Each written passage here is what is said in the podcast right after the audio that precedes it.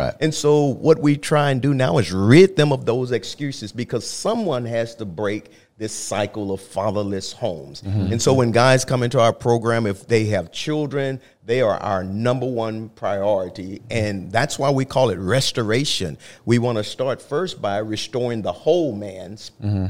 and then restoring the family. And so that your son won't have the absence of a father because we're going to put you back into his life. Right. And so that's where our journey is restoring the whole man, restoring the family, and breaking that cycle because your father left. You know how that made you feel, and mm-hmm. you know where that journey took you.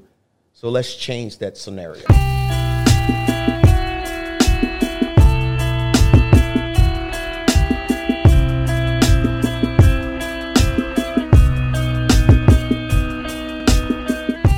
We are joined today by Dr. Jeffery Parker, who is the executive director of ROD Ministries. And ROD stands for Restoration Outreach of Dallas, which is a nonprofit organization serving the prison population through the power of the gospel to repair, restore, and redirect broken lives in area prisons. Welcome to the podcast, Dr. Parker. Uh, Thank you for having me. Yeah, we're excited. So let's get out in front of it. We're calling you Dr. Parker or we calling you Jeff? Uh, Jeff is fine. That's what my Jeff. friends call me. Jeff Yeah. is what your friend. We're look. He's gonna call you Doctor. I'm gonna Parker. be I'm gonna be a respectful friend. I'm a friend. I'm gonna call you Jeff. no, I'll call you Jeff. I'll call you whatever you want me to call you. But I did want to read something real quick because I think this is a, this is a great way to start as far as the ministry goes. But then we do want to go back and hear your personal story, where you're from, what your family life was like. How did you get here? What what led you into wanting to serve this particular community, which is uh, those that are that are currently serving time in prison? Um, but the stat that I saw on your website, which was fascinating to me, was of the 600,000 individuals released from prison every year, over 67% will return to a life of crime and imprisonment within three years. That is mind blowing. huge stat. Yeah. That almost 70% of individuals who are released from prison will end up back in prison or reoffending within their first three years. Yeah, and and it's uh, you know I, I come from a background where both my uncles did a, a lot of time, a lot of friends. I got a, my best friend did 26 years uh, in prison, and and there's so much that we want to discuss. Um, uh, but first of all, we want to go back. Doc, and we want to go back. Now I'm calling him Doc, so I'm going to call you Doc. I'm sorry. so it's- disrespectful. It's, what it is. It's just he deserves to be called Doctor. I'm going to call him Doc. Uh, let's go back to your childhood. Where, where were you born? What was uh, your childhood like? Mother, father. Uh, what was the fi- family dynamics? I, I would say I had an amazing childhood. I am number 12 of 13 siblings. Wow. Same mother, same father. And uh, just a month ago, we just recently buried my first uh, sibling. So there's still 12 of us that are alive and well from Shreveport, Louisiana. Went to school there, uh, born and raised there. Uh, just, I, I think I had the greatest uh, childhood. I had a father that that took us to church every Sunday morning. But unfortunately for me, I wasn't born again, and I didn't learn that till later on in life. And so I did learn that you know going to church don't make you a believer. Right. Having parents that take you to church won't make you a believer. It's a personal relationship with Christ. Was still very close to my sisters. I have eight sisters, uh, one recently deceased, and four brothers, and we're still a very close. Tight knit family. So Where do you the- fall in in that? in I'm, order? I'm number 12. You are my number God. 12. I'm number Wow. 12, and I have a baby sister who thinks Wow. she's my big sister. uh we're still in love with each other, and that's where I spend most of my time when I go home now. I spend it with her because we were the last two Right. uh, in this huge family that that we have, and so and I really thank God for uh, just allowing me to be a part of such a, a family dynamics. When we hear 13 uh, in a family nowadays, that's almost scary, and Yeah. which which made me really admire my father when I became a father. I really admired his hard work. Uh, after five of us, I would have left, but uh, he, Yeah, he, he, stuck some- around Hey, and he raised us. He and did put provided work. for us. He yes. did put work. he put in Well, work. think, think about your poor mother because I'm sitting here thinking 13 kids. Uh-huh. How old was the oldest when the youngest was born? Wow, that's amazing. So I, I was I was thinking about my mom the other day. Uh, so every year or every other year for 13 years, my mother was pregnant with a child. That's what I was going to say. Mm-hmm. How long Yeah. your mother must have been pregnant or having a child is and if you have kids, you know what toll that takes on the mother. I can't imagine 13. And I think that was just a different uh, time. Yeah. Uh, Sure. Today, we don't even think about having that many children. I think it was just a different time. Um, my mom stayed at home with us all. My dad didn't make a whole lot of money, but I didn't know I was poor until I turned on the television and watched the Brady Bunch and they had upstairs or something like that. But my dad did a fine job taking care of us. And so we didn't see ourselves as being poor. We saw ourselves as being uh, well taken care of. That's so funny because that's how that's how I judge people that had money or not when I was growing up. Did they have an upstairs Right. or not? Yeah. That, that's what I thought. Do you was, even remember was the. Brady Bunch? Do you? I ever- mean, I know it. I just an remember the different boxes where they look up and down. I don't, I don't remember. Yeah. And I think they did an episode where the girl got hit in the nose and it broke her nose. That's the only. Right. That's, That's the only, thing I remember. I remember. No, let's go back. Let's- let's Brady go down Bunch. this rabbit go hole. down All this hole, because I remember same thing. Inner city kid, Mm-hmm. all- surrounded by predominantly black folks, and then and, and you know Hispanic, but turn on TV and you watch the Brady Bunch, and you're like, there is this is not life. Yeah. this is not. They they used to walk in the cupboard and actually have food. Right. You know, they used to all sit down together, and I'm like, "Come on, man! Did this is just the call it the- furthest thing from reality that Did you there just call it is." a cupboard? How old are it you? The pantry nowadays. cupboard. Yeah, that's all we had was a cupboard back uh, then. Well, Let, us get back. let's get back to your dad though, because I, I don't want to over, you know, skate over the fact that he did stick around. Yes. That is super. That is a challenging for both father and mother. But we do see that a lot, unfortunately, where fathers will, you know, le- end up leaving the family.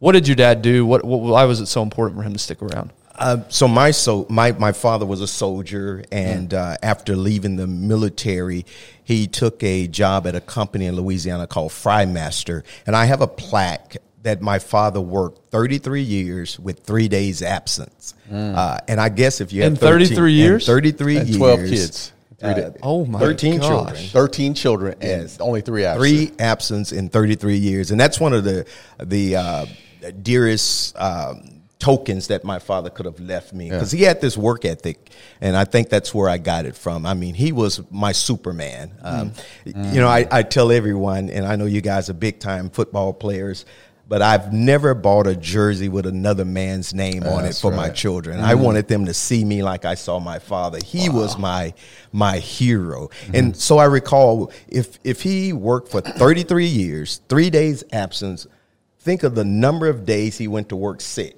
Yeah, Yeah. yeah.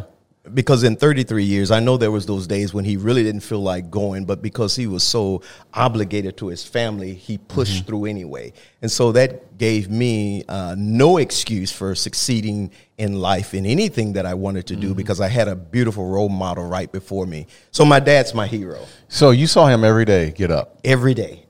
Get up, go to work. But not only that, my dad worked several jobs, very uh, well known throughout the community. Was one of the one guys that I would see go into a grocery store, fill a bag full of food, uh, take it to the register. They would ring him up, and he would roll it out of the door. Uh, they knew that on Friday he would come back and pay for his food, and he had relationships like that throughout the uh, entire uh, Shreveport area. And so, one of the things that I've learned from my father is I, I'm big on relationships. I, I don't like using drive-through because you don't have relationship through a drive-through. I, I like face to face with people, and so that's one of the things my father taught me. Wow. Yeah. It's amazing how you can sit there and just off the cuff and, and, and not be. I mean, just just witness certain things that your father or your mother did, and know how much value it is and how much of a lasting impression mm-hmm. that that it possibly was. I I can you know sit here and tell you I you know I, I get emotional just listening to your story because there's so many people that don't have that in their lives. Right? I didn't have that in my life. I had a mother who I witnessed go through that. Uh, it's a little different when your when your father, who's a man, um, lays it down and has shows strength in that way. It just it's the, the family dynamics are totally different when that happens when they're both, um, you know, truly passionate about their kids. Were you were you aware at the time of the sacrifices and how hard he worked, or is it something that you look back on now and you can really appreciate? Or were you aware of it then? I wouldn't say that I was aware of it. My father was a very tough man. He was a very strict man. We were not allowed to have company at our house. Mm-hmm. My father said there was enough of us there.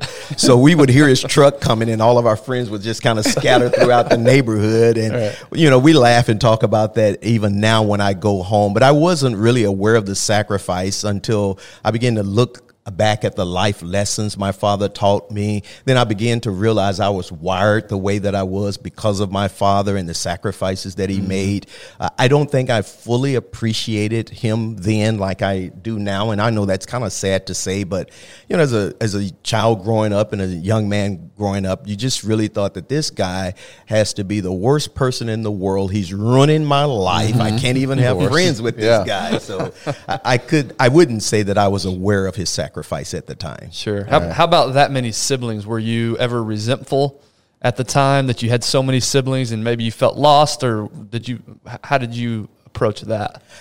You know, um, having eight sisters and I was the, the youngest boy, I mean, I really loved my sisters, probably why I like women today. Mm-hmm. I'm married, uh, sure, but sure. Uh, being with my sisters, it, I've never resented having. I thought that was the norm mm. because the people down the street had 14, and the people up the street oh, had yeah. nine, and right. so up and down Myrtle Street, you had these big families, and so for me. I thought everyone came from a big family until I started meeting people that only had two or three, and I mm-hmm. actually felt sorry for them. How boring is that? Seriously. Just two of you guys? Right. Really? Yeah. so, how was school? How, how were you in school as a student? Uh, I was extremely quiet in mm-hmm. school. The, my only joy, I, I, did play high school football, mm. Uh, mm. defensive back. Oh, there you go. Uh, corner, corner or safety? I, I, played strong safety. I wasn't really good knew, at it. that's why you're a doctor. That's why you're a doctor. See how brilliant you are. I, yes. get it now. I understand. Yeah. But but I I enjoyed school. I I later learned that my school ill prepared me for college, and that mm. was heartbreaking. And it was it was. Uh, uh, really painful. Yeah. I, I, left a, a, predominantly black school, Booker T. Washington High School, and then I went on to uh, LSU, and that's when I learned, wow, I'm ill prepared for mm-hmm. college. Mm-hmm. I'm sitting here and I'm literally dumb yeah. compared right. to the rest of the students around me, and so we had to work extremely hard to kind of get caught up uh, so yeah, I I'm kind of angry at my high school uh, mm. for that. Not because I didn't want to learn, but I, I felt that I was just ill prepared for college. Mm. And we got we're gonna go down that road. Mm-hmm. We're gonna go down that road because I think that there's something there because uh, it always felt uh, similar mm-hmm. in a lot of senses. When I got into college, felt like I was ill prepared for what was right in front of me. Mm-hmm. Um, so I want to go down that road because I think it, t- it, it speaks to where we want to go as far as what you're currently doing now. Uh, but I want to. Okay, so you went into you went to LSU. Uh, what was that? What was your thought process going? You know, I knew you were going to go. You were going through the struggle. You figured that out. But what was? What did you want to become? Did you want to become a doctor then, or was it something else? No, I wanted to become a business major. I, I kind of wanted to be able to direct my path. Mm-hmm. Uh, one of the things that I've done for my own children is I I would say to them, I'm not sending you to school to get a job. You don't need school to get a job. Mm-hmm. I'm sending you to school to create jobs. And so I've always owned some type of business ever since I was in high school. I started out as the local DJ. Mm. And the business was doing really well, and I was able to hire some cousins, and mm-hmm. so we could have multiple gigs or parties going on at the same time. But since my high school days, I've always ran some type of business, mm-hmm. and so I wanted to be a business major. I wanted to know the arts behind effectively running a business, and so that's the reason why I went to college. So, where's the entrepreneur spirit come from? Was that your mom or your dad's side? A little bit of both. Uh-huh. Uh, my mom was in real estate later on in her mm. life. Uh, she had received a beautiful inheritance from an, an, aunt, and she took that money and she started investing in, in home ownership and buying and uh, renting homes. And so I saw that part of her. And then my dad would work jobs and part time jobs. Uh, and so it just kind of opened the door to a, a different light that I don't have to go and work for someone else. I could actually accomplish some things on my own because if I can make them rich, I might be able to make myself rich. I love that. Love- Go ahead. No, I just love the fact that you had that entrepreneur spirit coming up. Okay, so let's go. Let's go. I want to go through college. So give us college. Uh, four year. You're on a four year plan. You're on a seven year plan going through college. I was on the four year plan, and I had a delayed entry program with the uh, United States Army. And Mm-hmm. so I left college and I went into the Army. I did 13 years in the military, and that's Oh, how I ended up in. Uh, in Texas, my last duty station was Uh-huh. here in Texas, and so from the um, regular army, I joined the uh, Texas Army National Guard, Mm-hmm. started training soldiers here. And after the first Desert Storm, uh, I decided that uh, I didn't want to be in the military anymore. I was going to try civilian life. And so Uh-huh. I ended up in the civilian sector. okay, so you went to Desert. Did you end up going to Desert Storm? Well, our, our, our team was called up, but the ground war ended in one day, and so we didn't Mm-hmm. Yeah. get to go, and we were very sad. Uh, contrary to what people believe, soldiers really want to go to war, Mm. and we were prepared, but we didn't have to go, and so I didn't make uh, the first Desert Storm. so did, were you stationed? Did you end up going to Kuwait as a holding base, or no, we, we, we held up at Fort, Fort Hood, Fort Hood, uh, because the advance party was already there. So we were Right. at Fort Hood, Okay. and when the uh, the war ended as Mm-hmm. quickly as it did, we got a stand down. So my unit did not get to go. Okay, all right. So you get out. You're in the military, 13 years. Have, have you? Are you married at the time? Did you? Uh, No, I didn't get married till after the military. Um, I took a job once I got off of active duty to, at United Parcel Service, and uh, that's where I first laid eyes on my wife. Believe it or not, the first day I saw her. Uh, I said these words, and words are powerful. Man, I'm gonna marry that girl. Come on, man. Hey, First how day? guys- we've heard that before. Now, seriously, did you I honestly feel that way? That was the first time you saw her that she was the one. love at first sight. Didn't know anything about her, and I saw her walking across the, what we would call the crosswalk, and I said, "I'm gonna marry that girl." Well, little did I know that four years later, we were working in what they call the same center. Um, Package car center, and I got an opportunity to just kind of slide her my name, and I think I wore Wait, out. four, four years after you saw her for the first time Yes. was when you finally got to slide her your name. yes, That's a long time to be thinking. Yes, That's and, my wife. I stayed single all that time, and finally, I just wore down. I kept asking her out, and she kept saying no, and I kept asking her out, and and so one morning we both was off work at the same time, and I asked her if she wanted to go bowling, and she said yes, and so Oh, I wow. took her bowling, and the rest was history. What what made her say yes after all this time? I wore down. Just she was like, he's not going away. I'm not going away. I might as well on say asking. yes. I'm just going to keep asking. yeah. See, nowadays we call that stalking, and Well, it, it truly was. Uh, it truly was. it truly was. But I believe that's uh, you know there was those little hints around along the way that she kind of wanna Mm-hmm. you know go out with me. I just got to keep asking her. That that's the vibe that I was getting. for And you, so man. She's still my wife today of 29, 29 Oh, years. that's- so that's yeah, we have uh, five children, uh, one in heaven. Uh, we our firstborn daughter passed away um, with cancer, but Hmm. we still have a, a healthy uh, relationship. Yeah. Yeah, God bless, man. Yeah. God bless. So let, let's go into what you are currently doing now. How, how did you get involved in the ministry? Well, uh, man, this is a, a, a funny twist. So, in the military, uh, you know, having been raised in the church, in the military, I started studying Islam. Mm-hmm. And so, while in the military, I was walking as a Muslim for eight years. Wow. Okay, so wait a minute. Let's go back. Mom and dad, the way you grew up in, in Shreveport, Christian family. Christian family, Methodist church. When the Parkers showed up, we took a, a pew and the next one. Uh, We were there, and I went to church, oh, 18 years of my life, from the time I was born until I left home. Um, went into the military, uh, got introduced to Islam while in the military, and started walking as a Muslim for eight years while I was in the military. It wasn't until I met a pastor working at UPS and we would talk over CB radio. He would talk about uh, Christ and God in the Bible. I would talk about Muhammad and the Quran, mm-hmm. and we would have these debates back and forth. It was a beautiful story because we were driving from Dallas, Texas, Mesquite, Texas, mm-hmm. the hub there, to Louisiana, where I was born and raised and first got introduced to Christ. And so I was going back to where I got introduced to Christ, but having these long debates about Christianity and Islam. And one night, I, I tell people this that um, some people are saved in a truck. Mm. Uh, I, I, in a church. I was mm. saved in an eighteen wheeler. One night, I I cried out to the Lord, Lord, if what this man is saying is true, uh, save me, and He did. Uh, and so mm. it was from that experience. The only person that I knew who went to church was my brother-in-law, and so I started attending church there he was the one that challenged me after a year or two to go on what they call a Bill Glass Weekend of Champions. Mm-hmm.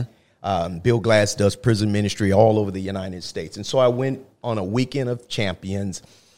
And one of those weekends, just being in the prison with those guys, I, I, I wondered what happened to these men when they get out of prison. Mm-hmm. So the next weekend of champions that I went to, I met a man who told me about an organization that had just recently got started, Restoration Outreach of Dallas they go into prison every week, but their desire was to walk along beside men when they are released from prison, and that hooked me. Mm. From that time on, uh, I got involved with this ministry. It was two years um, old at the time and so I just got involved as a volunteer going into the Hutchins State Jail, uh, ministering to those guys. And then when those guys get out, we have an opportunity to kind of walk along beside them. Mm-hmm. Little do people know when you look at the relationships between father and sons, most of the men who are incarcerated didn't have a relationship with their father, their biological father. Mm-hmm. They didn't know who he was. well, since I had such a great father, I thought I had something to offer. Mm. And so I have uh, literally become the father to those men who are fatherless and just teaching them uh, mm. uh, things that a father would have taught them had they been in a relationship with father. So at Restoration Outreach of Dallas, we go into the prisons. Uh, we're in five area prisons. Um, we minister to the men while they're in prison, then we help those men transition from prison back into community. So for you, you said you were hooked. What was it about it that did you have any experience with the prison system growing up? Did you, were you ever in and out of jail? Friends, family, anything like that? Never had any experience with the prison at all. I had handcuffs on me once when I was in the military for something I totally didn't do, but that was my only experience. Uh, but the thing that that really hooked me was the fact that I felt that in some small way I could help these men uh, through the journey that they're going through. I thought that the gospel had equipped me enough to be able to step in and help those guys transition back into the community. And this organization had that goal and they had that desire. And so as a volunteer, I was able to help. And then later on, they would ask me to come on staff. Mm-hmm. And so I, I worked as the director of aftercare. My job was to assist those men when they came home. And then two years later, I became the executive director of Rod Ministries. Do you think if you weren't walking in faith that you would have actually got involved with uh, the outreach program? Not at all. It's my faith because prisons is a dangerous place. Right. It's my faith that enabled me to go into prisons in the first place. Because, yeah. you know, I don't want to say that when my cousin asked me, he did for me what I did to my wife. He just wore me out uh-huh. and I ran out of excuses. I mean, this guy would literally ask me every other month to go into prison with the go. And I spent my whole life trying not to go to prison because yes. my father said that's the one yes. place he's not coming to get me. yeah. So raising boys, you know, we spent our life not going to prison, and now mm-hmm. I spend my every day going into prisons. Yeah, yeah. that was, wow. I would say, you know, there, there, was always those scared straight programs that you see on TV and the Dare programs and whatnot. The experiences that I had of going to go see my my uncle, and my, his name was Uncle Sam. Sam was in Florence, and Florence in, in Arizona is they call it the Wall. Mm-hmm. And going through those gates, and when they close those gates, this is just on visits. When they close those gates behind you, it is it is the most eerie feeling ever. Like freedom is gone, and and I was just as a visitor walking through the gates with my mother to go visit, and I can tell you, it was the reason why I said there's no way you know, look, I, I, I may not be perfect, but I'm not going to spend my time here, and it, it's what really you know scared me straight. So for you to make this sacrifice is, you know, first of all, I got, we applaud you for mm. for doing so, but for you to make this sacrifice, this is not a about Doctor, you know, Jeff. This is about actually serving these young men and, and giving them hope. Do you think hope is one of the reasons why they're they're they're in the situations that they're in currently? You mentioned uh, a program called Scared Straight. Um, our philosophy is to love them straight. Mm. Uh, mm. because that's the thing that's, that's missing. Uh, hope is one of those things that's missing. Uh, I have a young man. I'll just call him uh, Darren. He um, a good name. Went to prison on death row at 17 years of age, mm. right here in the city of Dallas. Um, spent the next five years on death row. Um, s- something happens where he's moved off of death row. Uh, he ends up in my program. Mm-hmm. Uh, he spends 34 years in prison. Now, mind you, when I met him, it was 10 years ago, but 34 years, starting out mm. at 17, starting his life journey when he should have been going into college or, or finding a job. He's on death row and mm. he's, he's going to die, according mm-hmm. to man, but God changed that around. And so he walks out of prison, having been in our program. Uh, not only was he a student in our program, we also train those men up to teach, mm-hmm. and, and that brings them hope. Uh, and then he's released to me. We have an aftercare program where if those men are going to go back into homelessness, that's a direct pipeline back into prison. So he's released into our program. And so now we're searching to find a job for a guy who's been incarcerated for mm. 34 years, wow. uh, who has never had a legal job, mm-hmm. nothing to put on a resume. And so, as God would have it, we found a company here that hired him as a security guard because we convinced them that he's been watching security and he knows security for mm. 34 years. Right. So use that as his resume. Yeah. Gainfully employed now, that's hope. Right. That's wow. hope. Yeah. So his story goes back into the prison to guys who are waiting to come home.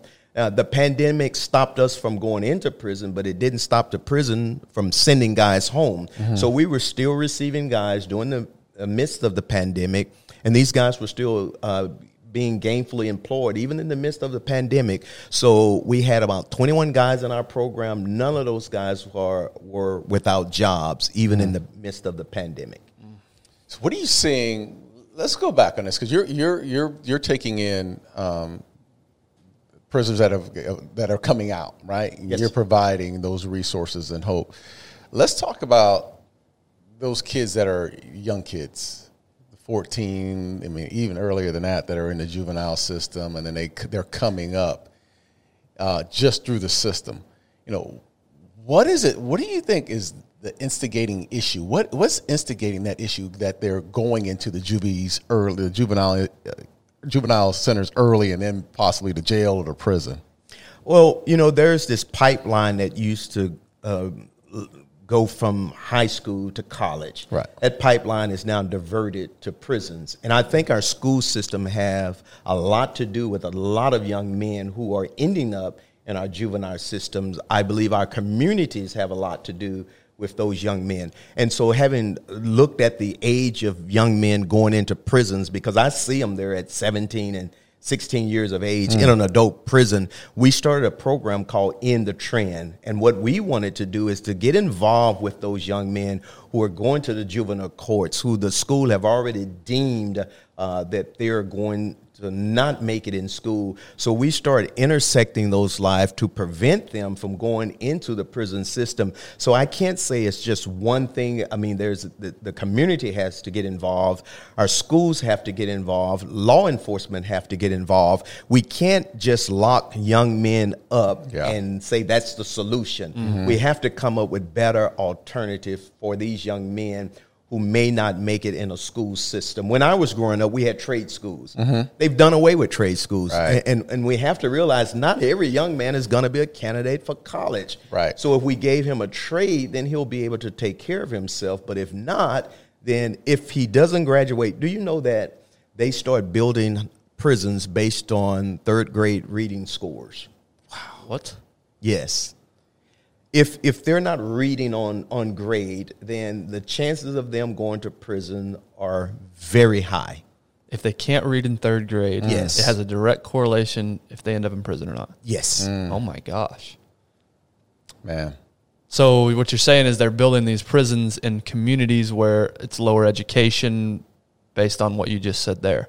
Well, and then when you put profit behind it, we have mm. for profit prisons, Prisons. now. Yeah. So there is an incentive to keep people locked Yeah. up. And it's so amazing to me. If you visit the local um, animal shelter, Right. they have air conditioner. You visit the local prison, these guys are sitting in dorms at 110 degrees in Texas. Mm. Uh, and yes, these are some bad guys. No one asked them to go to prison.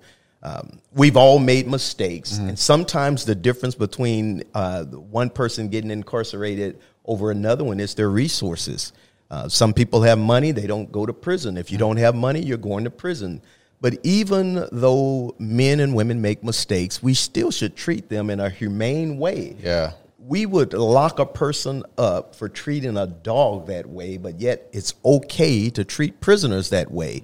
Uh, all of my friends are felons. Mm. All of them. Uh, I've spent the last 20 years of my life, but I see what God can do when He changed the hearts. Most of these young men never had a chance. Mm-hmm. And I used to think that, you know, you, you have an You opportunity. You know what? Let's let's go on that because mm-hmm. there's a lot of arguments on the opposite side. Mm-hmm. Because I hear the, the the the opposite side of well, we all have a chance. We live in America. Everybody's on equal footing. Yes. No, let's talk about that because I, I'm a firm believer that not everyone has equal footing uh, moving forward. But but the other other side of it is we live in a free country. We all have access to, to an education. We all can make a decision not to get in trouble. You know, let's talk about that.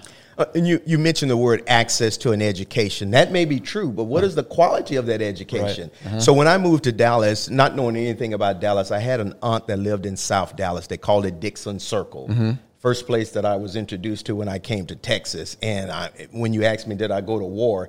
Yes, I went to war. Mm. But then I looked at uh. what was available in that community. It- there's a there's a food desert there. You can't even find good quality food. And you know, I travel all over the world. I'm a church planter, mm-hmm. so we've planted over 55 churches in Africa, and I've seen better food in Africa than I've mm. seen in the southern region of Dallas, Texas. Mm-hmm. So I used to think everyone had a chance, but what if every choice you have is a bad choice? Mm. So there, there's not okay. You have this good choice, and then you have this this this this better choice. What if every choice is bad? And when we look at some of the choices that some of these young men have to make uh, to survive in our inner cities, uh, I I wouldn't say that everyone has a level footing. That's just not true. You mentioned earlier fathers playing such a big role and, and present fathers. What what's the correlation there? Why is it so important to have an active present father in the home as far as your future dictates? Well, I think for me, I would have to go back to God's intention. God intended that each each household or each family unit has a representation of a mother and a father. Um, most of our fathers in the inner cities have been pulled out for whatever reason and are in prison or are no longer a part of the uh, family dynamics for whatever reason. And that's why I say that the men in the community, like myself, we need to step up because we can become fathers to those young men who don't have fathers and give them another alternative. That's why gangs are so attractive. It gives these young men some sense of family, some mm-hmm. sense of belonging. And so, what I decided to do is to step up and become a father to those in the inner city. So, I take a group of young men to my house. I live in the suburbs, but I'm moving back into the inner city now. We're building a home uh, in what's called the Bottom District. We just broke ground on last week. It's right at uh, 35 in Colorado. So I'm moving Yeah, back yeah. into the Yeah. inner city. But when I took those young men to my house in, in the suburbs, the first thing they thought was, "You sell you sell dope." Because mm. everybody they know that have anything mm. is a dope, Dope dealer. seller, Oh, a dope man. dealer, right? And so I believe that it we could show them a different way. We can show them something better. And so I use a lot of the guys in our program who's been arrested for drugs, went to jail, have came out, and they've taken a nine to five job. I use those guys to talk to the guys in the inner cities now, especially young men, about their journey with the hopes that these young men don't take the same steps or or go down the same path with the absence of a father who's supposed to be your protection, your guidance, your counselor. The security blanket of so many of those young men have just been ripped apart. And so they find a father and those that they see in the community that might not be the best example of what a father should be. Mm-hmm. Mm-hmm. Yeah, Darren and I talk about this. What are you exposed to? What What is your experience in life? What do you see on a daily basis? And so we're talking about, you know, not everybody has an equal opportunity. That's true because what do I grow up in? What's my environment? Is my father present or not? And if he's not, what are my buddies doing? They're out running the streets. Well, I'm probably going to do that because I've never been exposed to anything else. How can I be expected to be doing anything else? So that's the fascinating thing is when you've never experienced that personally, you just think, well, everybody's got a chance. Everybody's good. I, I grew up with bo- both my parents. Why can't everybody figure it out? You know what I hear? Pull on the themselves up opposite by the side- bootstraps. Yeah, but I hear it on the opposite side. I grew up, my, and my father wasn't as involved in my life. My mother was, you know, one who basically raised us. And I always hear people say, "Well, you know, you grew up in a single family household. How did you make it? You know, you made it. Mm-hmm. Well, yeah, I made use, it. you as- use you as an example. Use me as an example. Look, my dynamics are totally different than you know everyone else's. We're and we're all different. But the one thing I did have was that my father did come around every once in a while. Right. and my mother was in a position of strength and respect. And she taught us and she spent time and it was an ultimate sacrifice that she put in to make sure we stayed the straight and narrow. And church and like you said church was a big part of that. Mm-hmm. You know we had a foundation and I go into the inner city and I speak to a lot of kids, and you don't see the foundation. And it's so sad that when when you hear the opposite side speak about how you know everything is fair, all you have to do is go down to South Dallas, go or go to West Dallas, and see these children, and then put yourself in a position to, to really like Yeah. be empathetic to understand that things are not It, it's The sort of like me saying, I played high school football. Why didn't I make it? I mean, I didn't make it to the Cowboys. Mm-hmm. And my father was very much a part of my life, Right. Mm-hmm. but I didn't make it to the Cowboys. And so when, when you look at it from that perspective, uh, I don't think that, and, and true enough, one of the things that I try to teach my guys is okay, men, uh, no more excuses. Your father was not there. Uh, your mother uh, was probably not the best mother. You probably didn't get the best education. So what? right. Now what? Right. Now what are we going to do? Um, and, and so from that perspective, we began to look forward. And my past kind of fueled uh, my journey going forward. The fact that I've spent time in prison, there are employers out here who will now give you a job. Mm. And you know the pain that you went through not having a father, then become the father to your children that you didn't have. Right. And so what we try and do now is rid them of those excuses because someone has to break this cycle of fatherless homes. Mm-hmm. And so when guys come into our program, if they have children, they are our number one priority. And that's why we call it restoration. We want to start first by restoring the whole man's mm-hmm. and then restoring the family. And so that your son won't have the absence of a father because we're going to put you back into his life. Right. And so that's where our journey is restoring the whole man, restoring the family, and breaking that cycle because your father left. You know how that made you feel, and mm-hmm. you know where that journey took you. So let's change that scenario. Want to take a quick break from this episode with Dr. Jeffery Parker. And Darren was calling him Jeff and Doc the whole time. So we don't want to be disrespectful. Dr. Jeffery Parker. You guys- Jeffery Parker for sure. Hope you guys are enjoying the conversation. Want to take a quick second to thank our sponsor, Choctaw Casino and Resort. Uh, it's here. oh yeah, The new casino, the new resort, it's all open. It is here. If you haven't been up there yet, get yourself up I 75 to Durant, Oklahoma. Check out the new resort. D. What you got? the the casino is fabulous. We walk that; it's unbelievable. All new equipment. I mean, I tell you what, it, I think they have a feels- million, a million, one million slot machines. Oh yeah, and, and brand new. that's an official number. One brand, million. brand new. It feels like I'm telling you, everybody wants to go to Vegas now. You go just go down to Choctaw Casino Resort, you'll get that Vegas feel. The spa is unbelievable. The steakhouse. The wife and I are going to absolutely enjoy the steakhouse, and I'm talking about the best of the best. One of the best chefs in Texas altogether, or, or nationally, uh, in, in there cooking them up. I, I just look time away right down the way, maybe an hour ride for Mm-hmm. us. It's going to be unbelievable, and I can't wait for the opening. Yeah, feels like you're in a whole different world Yes. up there. So get yourself to Choctaw Casino Resort. Now back to the episode. So, though, is the fa- is it based on the foundation being of Christ? Of uh, is it basically? uh, uh, How are you going into the prisons? Are, are we talking like Bible studies or how, what, yeah, what are yeah. you let's doing? let's lay it let's lay it out from the beginning. And and I want to feed off this question, Darren. But there's a stat that that you guys were ta talking about on your um, on your website. Says the national rates of recidivism. Now that's a big word. I'm not sure I said that right. You said it right. All right, there we go. It, that means basically the tendency of a criminal to reoffend. I had to look it up. I never heard that word before. Mm-hmm. Is seventy percent. yes. So the tendency for the for the national average is to reoffend is seventy percent. Those who complete the ROD Ministries program is five percent. So to Darren's question, let's set this up. How does the program work? Who's eligible for the program? Talk to us from there. So, and uh, we go into prisons that, and, and I thank God for Texas prisons because they open the door for ministries to come in. So, the foundation of our whole program is Christ centered.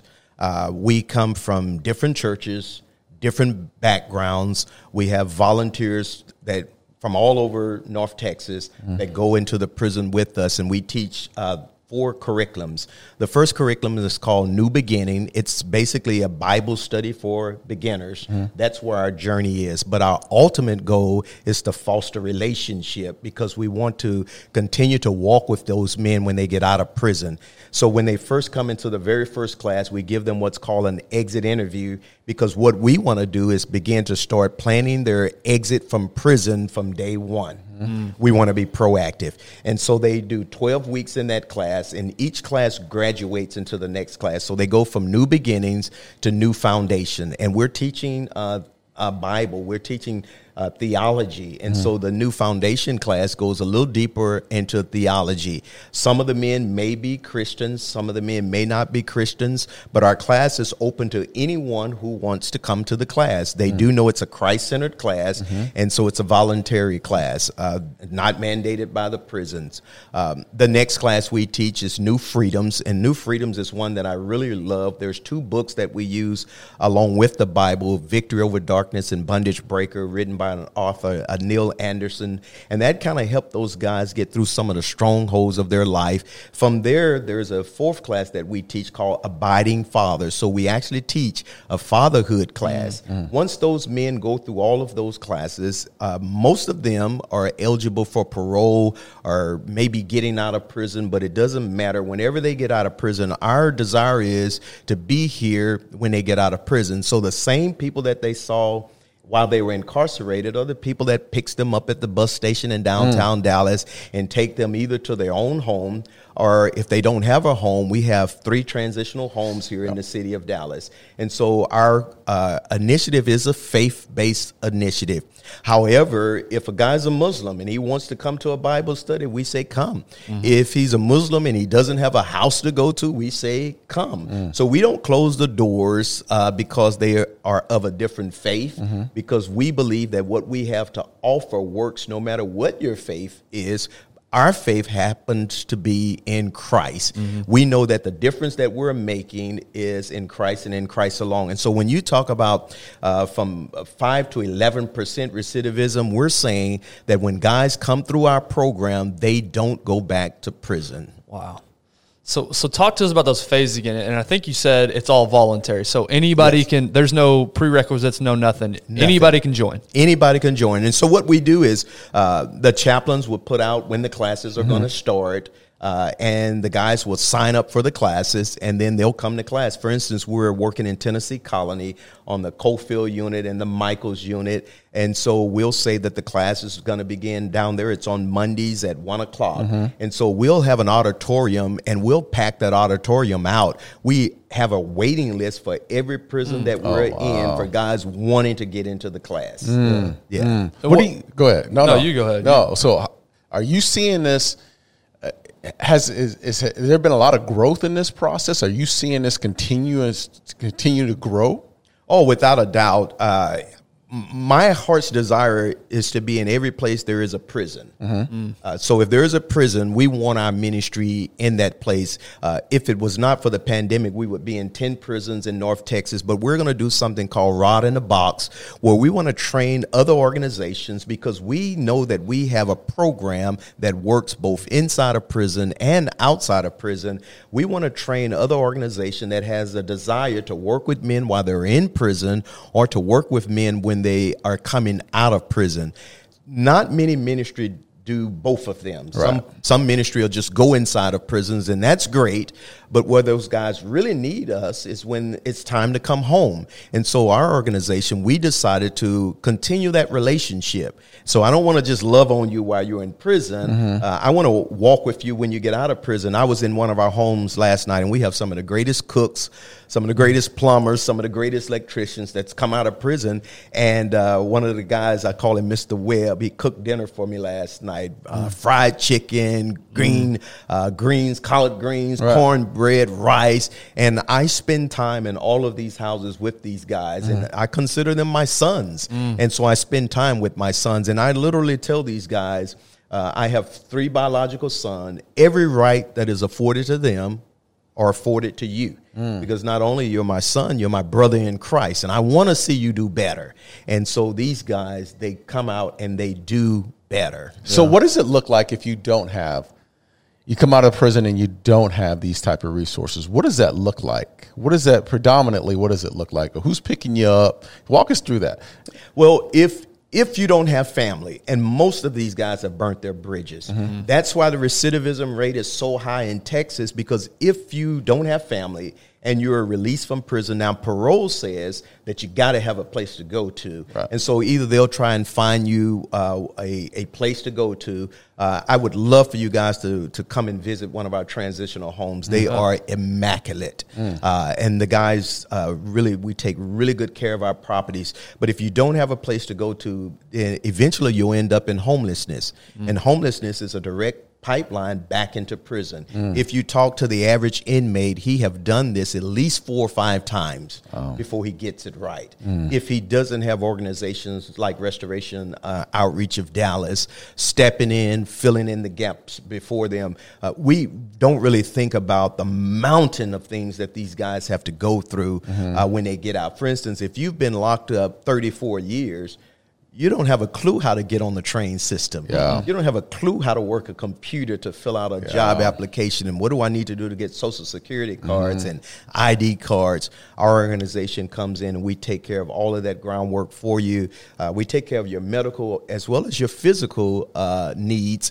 uh, your mental needs as well. So all of our guys get a mental once over to make sure that the mental capacity of these men, and you know, we talk about uh, post traumatic stress syndrome mm-hmm. for soldiers. Every guy released from prison goes through it. Mm. And we never look at that. And we wonder in society, well, why do he reoffend? We never look at the, the mental uh, shock that these guys go uh, through when they get out of prison. When I pick guys up, you know, the speed limit is 75. So we drive about 80 now, mm-hmm. right? Mm-hmm. Uh, I hope I'm not the only one. But these guys haven't been in a car going that fast yes, in yeah. 30 years, so you can see them holding on. But we never considered one guy we had to teach how to use a washing machine. Those everything that we take for granted day to day. One yeah. guy thought that the microwave was a TV. We take for granted that these guys are going to come out knowing all of mm-hmm. this stuff. And if they don't have people to walk along beside them, once again, then they're not going to be successful. Yeah. So, what are you able to do with them in when they're in prison? Obviously, ministry and, and, the gospel is a big part of it. But what else are you able to speak with them about? You know, you mentioned these guys don't even know how to use a washing machine. Are you able to teach them other life skills, or is it mostly uh, gospel focused while they're in there? So there are other classes that the men take that uh, prepare them for certain like life skills. Not everyone that's released is going to be released to North North Texas. So during our exit interview process, we try and find out the zip code that he's going to go to. Right. That way, we can give him a packet of organizations in that zip code that would do some of the same things that we can do for him. And so he's handed that packet when he leaves prison so that when he goes back to that zip code, let's say he's going back into the Houston area, uh, he'll have a packet with organizations that are going to be able to help him. They all they are expecting his call because we've already gone before him to kind of paint that way. So it's not uh, they have to come to our program. We want to make sure that they have assistance no matter where they go in the state of Texas. Um, for that matter, anywhere else. We had a young man just recently uh, was in our program. He was getting married in New York. He says that, you know, Dr. Parker, you're the reason my life has changed. I want you here on my big day. And so I jumped on a plane. I went to New York and I was there with him when he married his lovely bride. Uh, and so it's it's things like that that, that keeps me going when I can see uh, true life change. And so no matter where they go throughout the world, we want to continue to be that partner. We want to continue to be there for them. Yeah, I was just going to ask that. How how long after their release are you guys involved? I'm sure to some degree, but formally, I guess would be a better question. How long are you formally involved with these guys when they're? I would honestly say from the prison to the grave, because I've buried a, a many number of guys who have come through the prison, was doing great in life, but didn't have the best health care, uh, and would soon uh, pass away. And so we're there for them and their family. Um, so we're really serious and intentional about spending time with these guys, no matter what.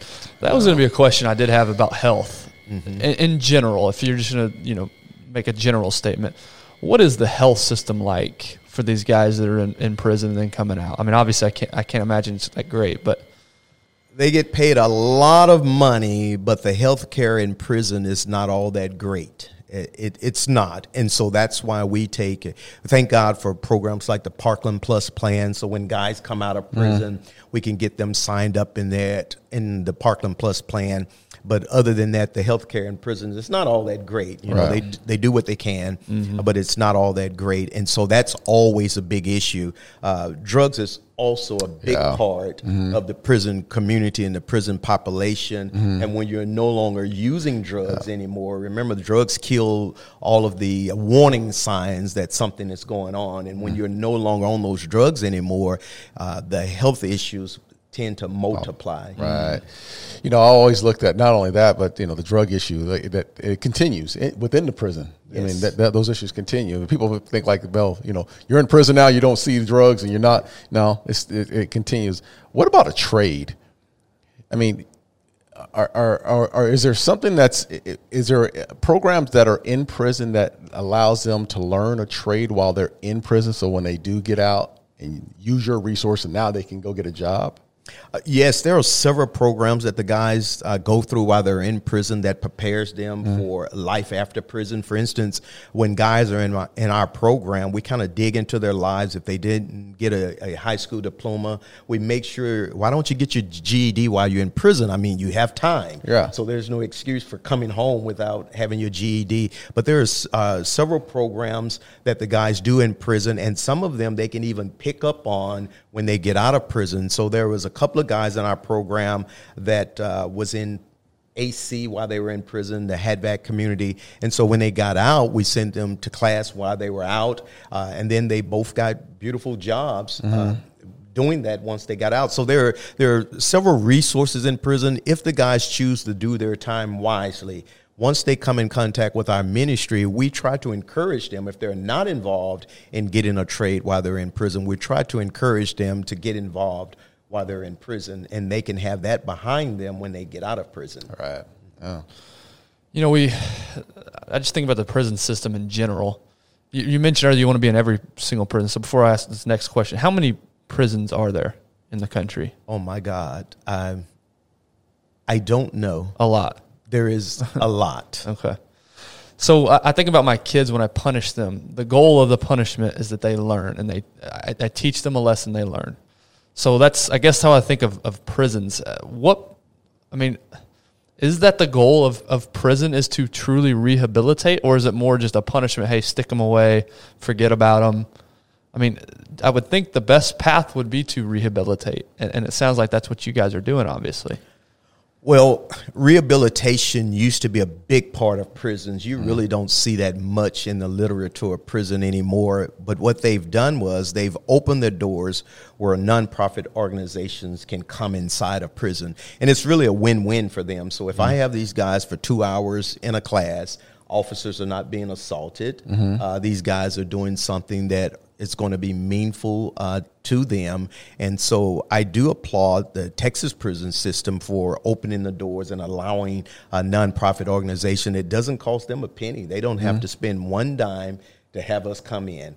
Uh, they give us uh, one or two officers, which the officers they have to be there anyway. So it's a win-win for the prison systems to let nonprofits come in with the resources that we bring from the nonprofit uh, community. And North Texas is probably one of the most giving communities in the world. Unfortunately for me, my job is extremely tough to raise money for men who are in prison because the sentiment is they've committed the crime, let them do the time. Right. And so there is that sense of, you know, uh, lock them up and throw away the key. And so I'm really not approached by people unless they are directly impacted with someone that's incarcerated. Other than that, we really in our society want nothing to do with men and women who have gone to prison. And we have to remember there are still a lot of innocent men and women that are in prison. If they were to release the men and women that were in prison for uh, the simple drug crimes like marijuana, Right. which is almost legal in a lot of places, you could almost empty some of the prisons here in, in, in Texas and save the taxpayers a lot of money uh, because of that. Yeah, see, that's speaking. That's wisdom, brother. Like that's that's a whole other argument. Yeah. That's a whole. well, it goes back to what you said earlier about incentive structure of the prisons of Mm-hmm. revenues generated by keeping them full. They're not they can't make money if they don't have anybody in there. So it's like it's like catch twenty two. Why would I want to rehabilitate them if they're you know that just means they're never coming back? That's the conspiracy. Mm. and the amount of money I get paid per bed. This is a business, and I'm in business to make money. Money, yes. And if I'm going to invest in this superstructure that you call prison, your job is to keep me full. Right. We have this contract. Right. So I guess I never thought of it that you way. You know, a question I would have is: Is that open to the public? Uh, who's invested in in these prisons? Oh yes, and you So you would can- be surprised at the names of people who have invested in prisons. Wow.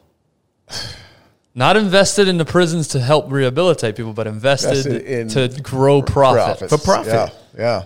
Wow. Prison for profit. So the term institutionalized.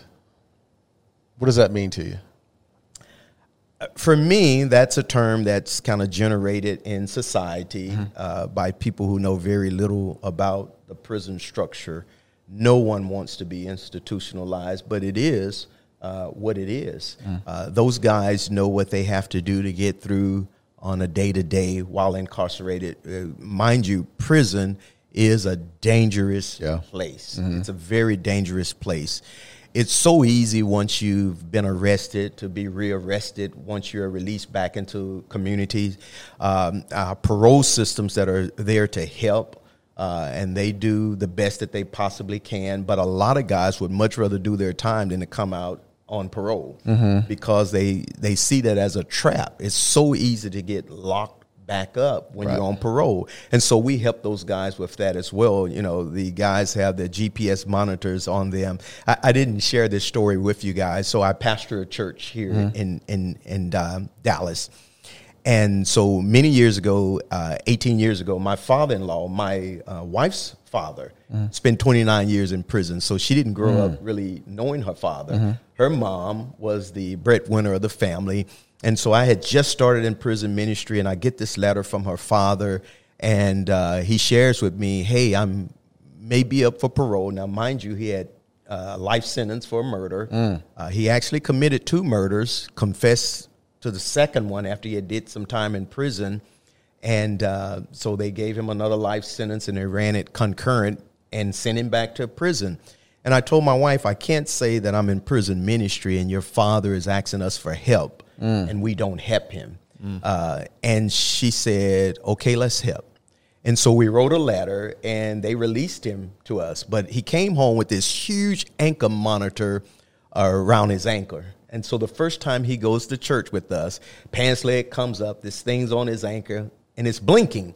And I remember a little girl seeing that, I'm thinking, Lord, here's the whole congregation. 'Cause now I got to explain Explain it to- this. right. But he was sort of the gatekeeper. He opened the door for our church to understand the plight of prison. Mm-hmm. They fell in love with him. And now our church is 50% felon. Mm. No and way. when men come home from prison, there is no one that's going to hide their purse, shun their children away. We are a, a family there, and it's one of the most beautiful things to see. Uh, to see these guys come together, and once they're assimilated into the church life and church body, they tend to stay because they feel a place of ownership. You know, it's different when you do uh, church in prison, Right. most of the guys come home. One of our guys, we had a pastor to tell him because he has tattoos that this might not be a good place for you. Mm. And, and that kind of breaks my heart. Right. Because they'll preach Paul, who was a prisoner. Mm-hmm. They'll preach Jesus, who was a prisoner. Mm-hmm. They'll pe- preach John, who was a prisoner. Yet we don't want to have anything to do with mm. prisoners. Right. That's that's why it gives a lot of people such a bad taste. The, the church community, because mm-hmm. that's what church is about. It's about getting getting your you know getting in, getting dirty and getting down with people and and loving on people. Yes. And yet we go and we think you know we can sit in the pews and sing and do our one hour a week and then we're good. Right. But what you guys are doing is you're living the actual gospel, which is Jesus' love, and you're going and you're loving on these people that that the world has forgotten about. Yes. That's church. That's something that we all want to be a part of. Yesterday, I had the privilege to uh, two men. One of them had gone through our program. He's trying to reconcile with his wife, so they're sitting in church on yesterday. Um, the message goes forward. She stands up to give her life to Christ. The husband who was in my class in prison, now he's not unequally yoked with his wife. She's a believer, mm, mm-hmm. he's a believer. It's moments like that that make me say, you know, thank you, Lord. I really get to see true life change. You know, you can mm-hmm. go to church on a typical Sunday, it's the same old check the box thing. I get to really see true life change. I get to see these guys, uh, families come back together, and it's one of the most beautiful things. And so, as I was saying earlier, trying to uh, get churches involved on some level with men and women coming home from prison or trying to get community involved because these men they're gonna come home whether you like it or not Right. question is how do you want them to come, Come home? back, yeah. asset or a liability Right. we want them to come back and be an asset to our community mm-hmm. and not a liability Absolutely. and that starts where we meet them and if you would look at jesus jesus did not spend all of his time in the synagogue he met people where they were. Right. He met Peter on a fishing boat because that's where Peter was. Well, the greatest fishing hole in Texas is in prison. That's mm. why I invite people to come. That's strong. That's so good. so, what's the name of the church? One more time. House of Prayer Word Outreach Church. We're at 4209 Samuell Boulevard at Ferguson and 30. And here's something real cool. Every third Saturday morning, we have a breakfast for the formerly uh, incarcerated. Uh, and, and their families. And so every third Saturday morning at nine o'clock, we get together there and we have a beautiful breakfast. We have one of the best cooks uh, in North Texas, Brother Tobias. He cooks a breakfast for us. And then you guys, if you ever are privileged to come out, Yeah. you get to hear some of the most powerful testimonies of Oh, yeah. God's redemption and God's love. We're coming. Uh, just Yeah. make sure if you if you want to come, come out and uh, just share that time of fellowship with us and and see how God is really moving in the lives of these men. You almost have to see it to believe it. I love it. I love it. Two, strong.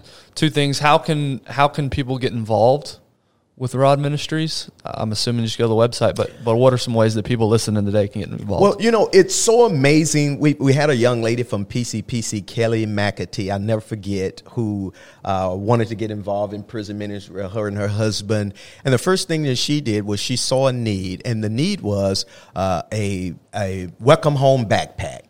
And so she would pack uh, hygienes, towel, notepad, pencil, and these welcome home backpacks. And so that became sort of a tradition for ROD that every man coming home would have this welcome home backpack, new sheets, new pillowcases. And so you can get involved with something as simple as packing a backpack for one of our guys buying bed sheets. You can get involved with the Saturday morning breakfast coming mm, out and being mm-hmm. a part of these guys' lives. You can get involved with going into prison with us. It's not open now for the public to go in, although we have started our classes back. You can get involved that way. We have a house meeting, real cool, every Tuesday night. It's called Where You At? bad English, good emphasis. Mm-hmm. And so in the where you at meeting, we sit around in a circle and I would say, Darren, where you at? And you have to kind of share your struggles, what you're going through, what you're dealing with, your highs, your lows. And that way we get to know where everyone is at. And if I'm sitting there, I got to tell them, you know, uh, Sister Park didn't cook dinner for me today, and I'm kind of mad at her, or whatever I may be going Right. through in life. Uh, if guys are in what we might call relapse mode or um, thinking about going back to using. They'll share that during the group meeting, and we say what's said and where you at, stay at where you at. But we have probably 10 members from community that comes out and be a part of that group. So you can be a part of encouraging that group of men mm. because all of the guys from all of the houses uh, come to that particular meeting, and so you can get involved with that. And there's just so many ways that one can get involved, other than going into prison. So when people think prison ministry, I gotta, I have to go into prison. No, you don't have to go into prison to be involved. You can also be involved by giving time, talent, treasure. Right. Uh, it takes resources to run a, a ministry. Uh, like this, and prison is not real popular, so you can get involved that way. Yeah, that's www.rodministries.org if you're interested in getting involved. So go visit that website. What does the future look like for ROD Ministries specifically? I'm so excited about what the future of ROD looks like. So my goal right now was to be in in ten prisons by this time. Uh, we've had a slight bump in the road, but the prisons are opening back up. Uh, we are about to uh, purchase a new home, a fourth home, where men can come and live. And we, uh, in our homes, we don't want to model anything that looks like uh, prison. So we don't do bunk beds. We won't overcrowd the guys. And whenever our uh, outreach ministry grows, we just add another home. We want to give these guys the um, uh, experience of home ownership. Yeah. And so the only way that they can do that is to live in a home. And so, as I said earlier, our homes are immaculate. Uh, so we're still striving by 2022 to be in those 10 prisons. Uh, our, our desire is to continue to grow our inside ministry as well as our outside ministry, and then to grow and uh, re uh, uh, unite with those who were a part of our volunteer staff. We actually don't call them volunteers, we call them ambassadors uh, because volunteers will quit on you, but most of our ambassadors have been going into prison with us five, 10, 15 Wow. years now. So Wow. we, we have some guys that are really faithful uh, going into prisons. Yeah. That's strong, man. Man, what Hey, you- I- what dude, you what you're doing, doing right now, it, it's unbelievable. I mean, Yeah. we don't hear enough about the positive. And uh, again, uh, I come from a background where uncle's incarcerated, best buddy. Um, man, 20, 20, did 26 years. And every Tuesday I was taking that call. And every off season during the football season, I'd go visit him. And I'd take my kids to go visit him at the same time. So, uh, you know, what, Darren, let me say this to you. You don't know uh, how powerful what you've done for him is. yeah. the, the visit to, to bring your children out most of those men the only visit that they'll get is from me Mm. I- i become the family Mm-hmm. and we're in prison every single week and that's the only visit that those men again. See, You can be a pen pal to these guys because we're their only touch to the outside world. Mm-hmm. Uh, the guys study you so much that one day I came in and, you know, Father's Day, my daughter always buy me new cologne. That's the only time I get cologne, right? uh, so I changed the cologne and the guys noticed it. And that was, I don't know if that was spooky, Right.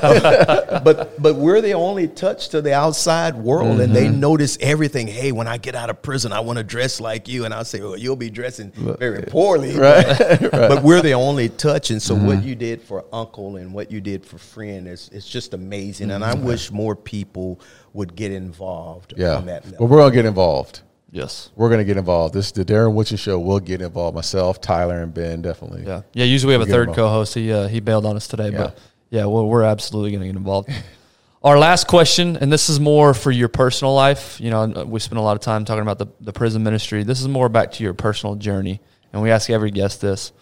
If you could go back to any point in your life and tell yourself one thing, doesn't necessarily mean you go change anything, but if you just go tell yourself one thing, where do you go and what do you tell yourself? I go back to um, when my daughter was leaving high school, going to college, and I would tell myself to spend more time.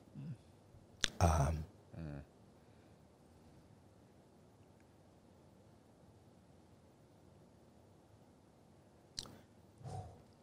It's all right. Take your time.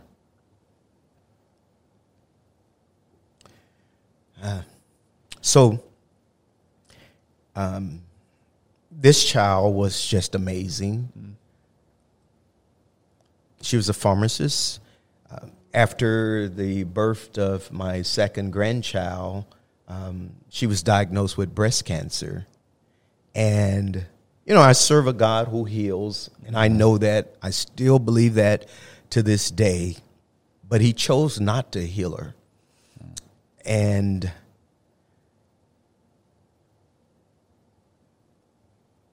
I always wonder did I spend enough time with her?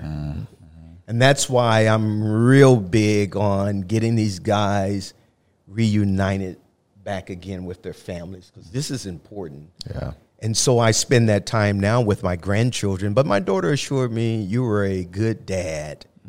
And I got mad at God. I, I really did. Um, my wife, after put my daughter in the ground, she says, honey, you preaching in the morning. And I told her, if I don't stand up in the morning, I'll never stand up again. Yeah. Yeah. Yeah. But God loved me through that. Even my anger, He loved me through that because I was mad at Him. Mm-hmm. Mm-hmm. Because I would pray for people and they would be healed and the cancer would go in remission. But and so I'm thinking, this is my child. Surely, you know, He's going to hear my cry. I've been obedient and loving and man throughout the prisons and but He didn't. So I was mad at Him, and so. God and I had a long talk, and and and he asked me. He says, "Jeff, that's what he called me." Yeah. He says, "Have you ever missed a birthday?" I said, "Well, yes." He says, "I didn't." Mm. Mm. Did you hear every time she cried out?